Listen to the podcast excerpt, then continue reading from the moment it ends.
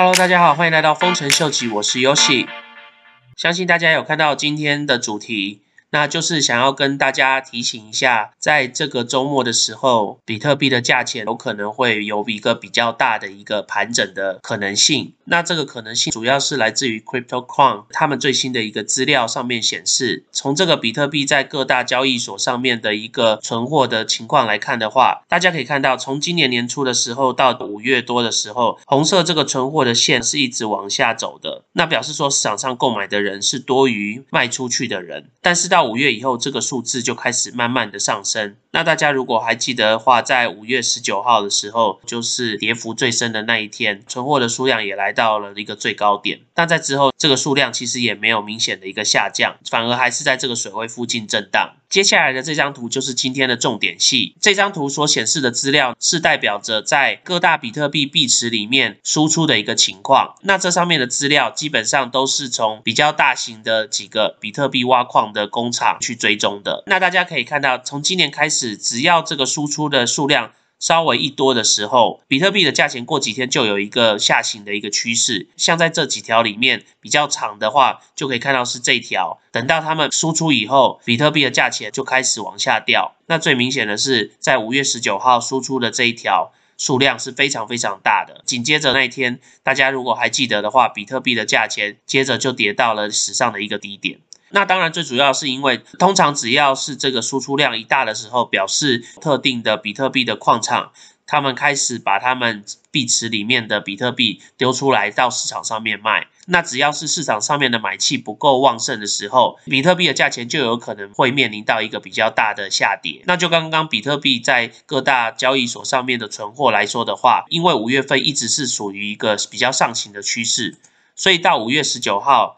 所以，所以一，所以到五月十九号一稍微一个大量，所以到五月十八号这个时候一稍微一个大量的比特币被丢出来市场上卖的时候，比特币的价钱就非常有可能往下探底。那比较令人担心的是，这几天比特币的价钱似乎有一点回涨的一个趋势，但是就在六月二号的时候，我们又发现了另外一个非常非常大的一个从矿场输出的比特币的一个量。所以表示说，这个输出的量应该很快就会出现在各大交易所上面。那也就代表说，如果各大交易所上面比特币的买气不够强的话，那再加上这次的量是相对于比较大的情况之下，我估计可能对比特币的价钱的影响会比较大。那这张图是从比特币在各大交易所输入的一个情况。那从我们刚刚看之前发生的这个事件，就是在五月十八号的时候，这个比特币矿场，它一把这个比特币拿出来以后，它就直接转入了交易所上面去贩卖。那虽然说我们看到六月二号这个大量的输出，到六月二号当天为止，并没有看到一个大量的输入的情况到各大交易所。所以就代表这个矿场有可能在选定的一个时间内开始会分批抛售他们的比特币。那当然没有人人能知道说他们是会一次抛出的大量，还是他们会循序渐进的把这个量抛出来。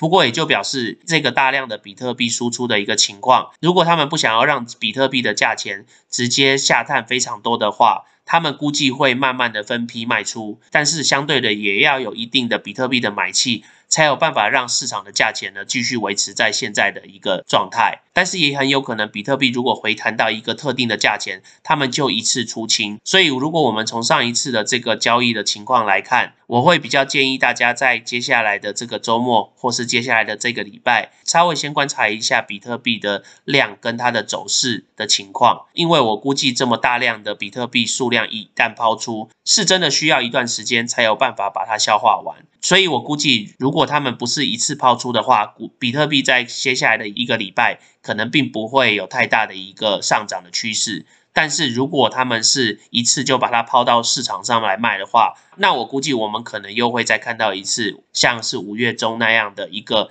比较深的一个短暂性的一个跌幅。虽然说大体上来看，这个牛市并还没有结束，不过我们还是需要小心有所谓的 bear trap 的这个情况发生。所以在接下来的一个礼拜里面，大家要买进各式各样的加密货币的时候，可能要先稍微注意一下比特币的状况哦。那接着就来跟大家聊一下今天比较重要的几个新闻。第一个新闻是 Jack Dorsey 这个 Twitter 跟 Square 的 CEO，他再一次的表现他个人对比特币的一个爱好。那他在今天的展览会上声明说，他个人是对比特币相当有信念，即使是以太币，即使是狗狗币，或是其他的一些加密货币，他觉得跟比特币来讲的话，都是无法跟比特币抗争，来取代比特币的地位的。所以对他的个人来说，他自己是比较看好比特币，而且同时他自己也跟 Jay Z 捐了总共五百个比特币，来去帮助比特币未来的一个发展。所以从这个地方，大家就可以知道 Jack Dorsey 他是对比特币是多么的喜好了。那同时在今天，Jack Dorsey 他也发布说。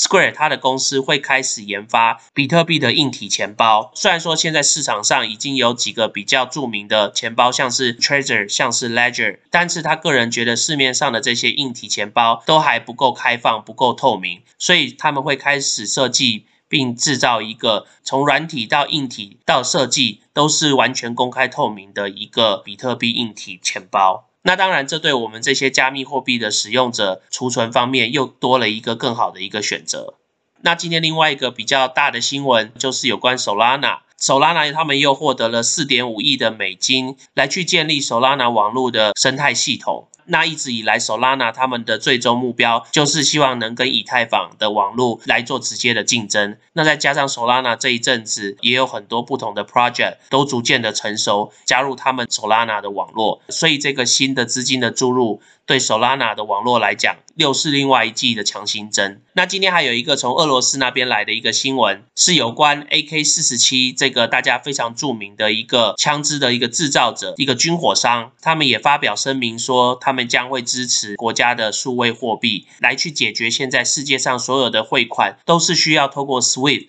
这个公司来去做银行转账，不但是非常耗时，而且中间的手续也是相当的繁杂。所以这个老字号的 AK 四十七的枪支制造者军火商，他们今天也公开发表说，他们对整个加密货币、对整个数位货币能继续往下面发展，表示一个非常支持的一个态度。那当然，从政治方面的来讲的话，他们可能也是想要跟美金有点脱钩，不过就对整个加密货币市场来讲的话，不外乎又是另外一个非常好的消息。因为如果就连世界上数一数二的军火商都认为银行体系的 SWIFT 在整个交易上面都是非常繁杂而且耗时耗力的话，那加密货币、数位货币将是未来付款方式最好的一个捷径。那今天最后跟大家提醒一下，Coinbase 在昨天的时候也上架了他们的狗狗币。所以现在大家可以透过 Coinbase 来去购买狗狗币。那如果有 Coinbase 账号的朋友的话，如果你是在六月十号前购买的狗狗币，就有机会参加他们的抽奖。那这个抽奖最大的奖赏是价值大概美金一百二十万的狗狗币。